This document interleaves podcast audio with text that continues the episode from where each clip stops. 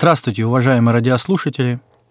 В эфире Иркутского радиоканала передача «Православные беседы» в студии ведущий священник Максим Гаськов. Вот и наступил долгожданный Великий пост. Говорю долгожданный, потому что в этом году Пасха поздняя, 2 мая. И вот в преддверии Пасхи всегда православной церкви происходит ее ожидание, если можно выразиться, такое мистическое событие, когда мы вновь и вновь, год за годом, переживаем чувства, нас наполняют мысли о том, что духовно, о том, что важно, и о том, что благостно, и о том, что благодатно. Этих 40 дней и плюс, конечно же, Страстная Седмица проходят с мыслью о том, что мы должны приготовиться. Приготовиться к чему? Приготовить свою душу к жизни вечной. Потому что Пасха свидетельствует о том, что человека ждет жизнь вечная. Христос пошел на смерть для того, чтобы дать нам жизнь. Христос умер и воскрес. И мы умираем и воскресаем вместе со Христом. А таинство, если можно так выразиться, вот это вот мистическое переживание, я это имею в виду под словом таинство, отношение Бога и человека мы особенно переживаем во время Великого Поста. Вот как об этом говорит священномученик Игнатий Богоносец, живший в первом веке. «Четыредесятницей не пренебрегайте, она составляет подражание жительству Христову». Действительно, сам Христос подал нам пример. Перед тем, как выйти на свое служение роду человеческому, Он постился, ушел в пустыню и сорок дней ничего не ел – и, как говорит нам Писание, ничего даже не пил. И подготовленный этим постом вышел для проповеди народу.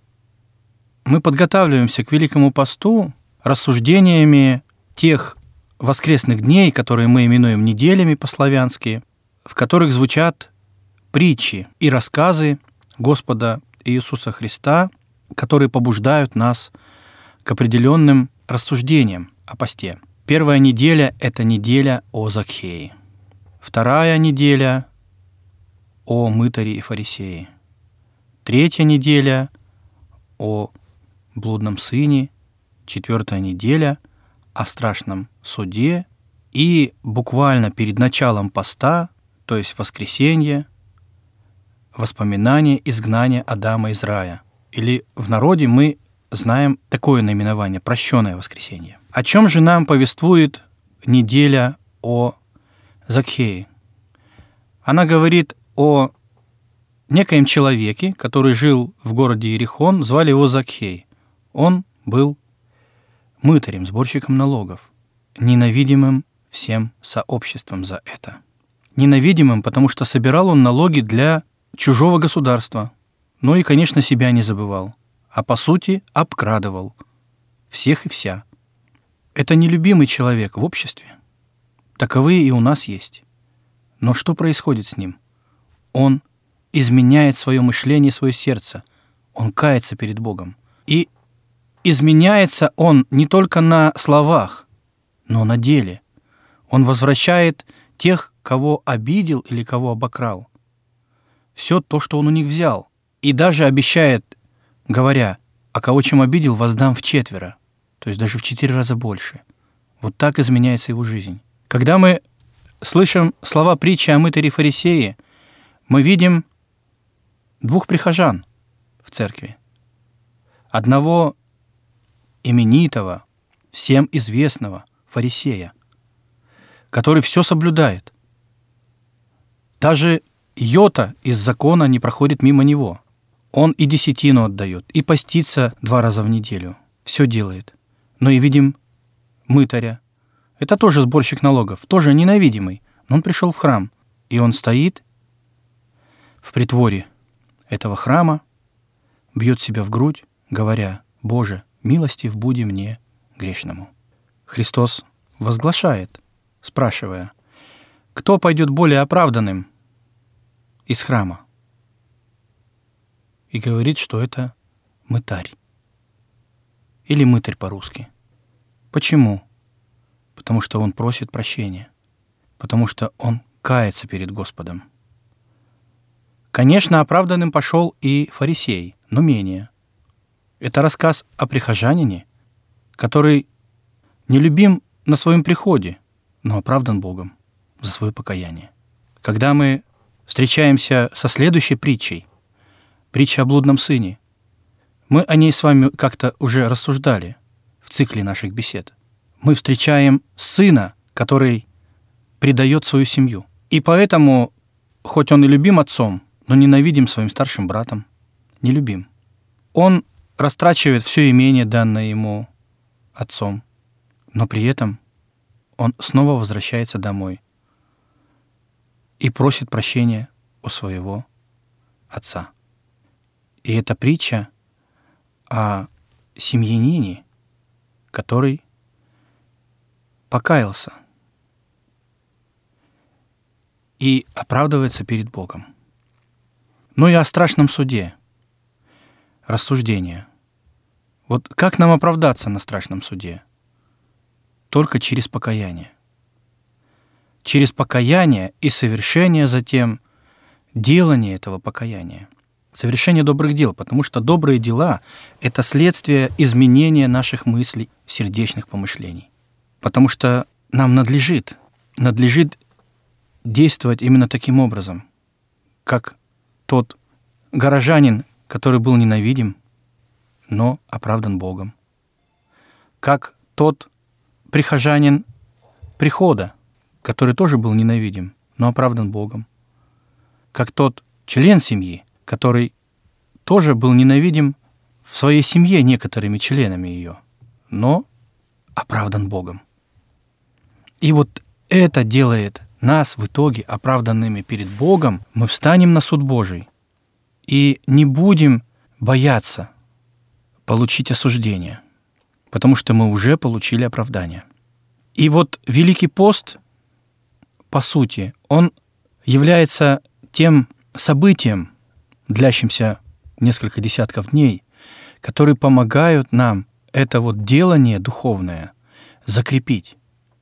Вот что нужно делать Великим постом. Великий пост — это не только о гастрономии и о пище. Великий пост — это не просто некое культурное событие. Великий пост — это воспоминание рая, потому что в раю Адам с Евой жили так, как предписано Великим постом. Они не вкушали животной пищи. Они не думали о том, что есть и во что одеться. Но однажды рассуждая э, с прихожанами, я сказал, представьте себе, Адам и Ева, они ведь были нагими, ну, то есть, простите, голыми. То есть они ни во что не одевались, у них не было этой заботы. И деревья в этом саду были даны им в пищу.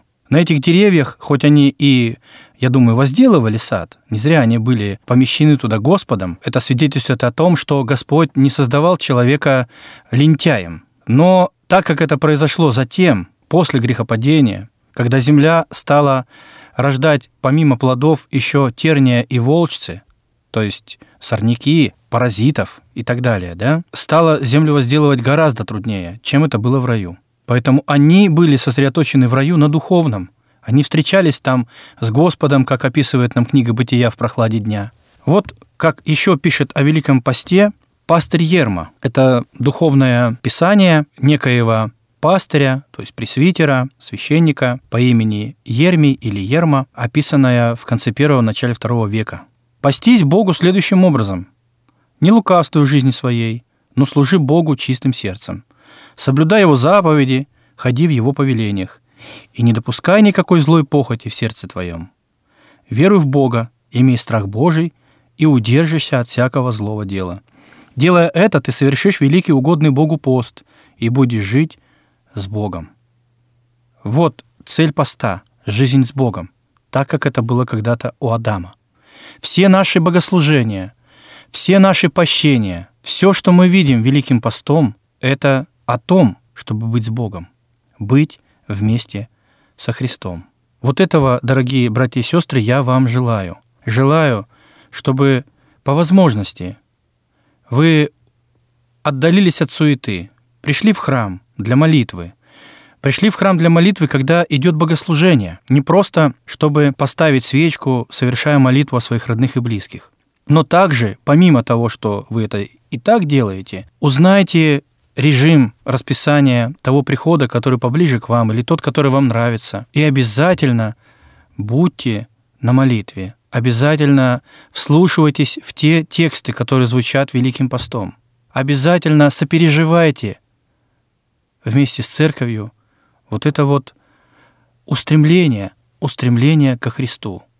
Кто со Христом здесь, тот будет с Ним и там. Каждая седмица Великого Поста подвигает нас к определенным рассуждениям. Вот как раз первая седмица, она говорит о покаянии очень серьезным образом. Четыре дня с понедельника по четверг в храмах читается покаянный великий канон святого Андрея Критского. Вечером обычно это происходит. Канон, повествующий о жизни души. И святой Андрей Критский этим каноном изъясняет нам Священное Писание о том, как нам проводить жизнь покаянную. Ну а затем следите за расписанием, но и мы в наших передачах обязательно будем рассказывать Великим постом, что означает каждая седмица и каждая неделя, то есть воскресный день, прохождения Великого поста.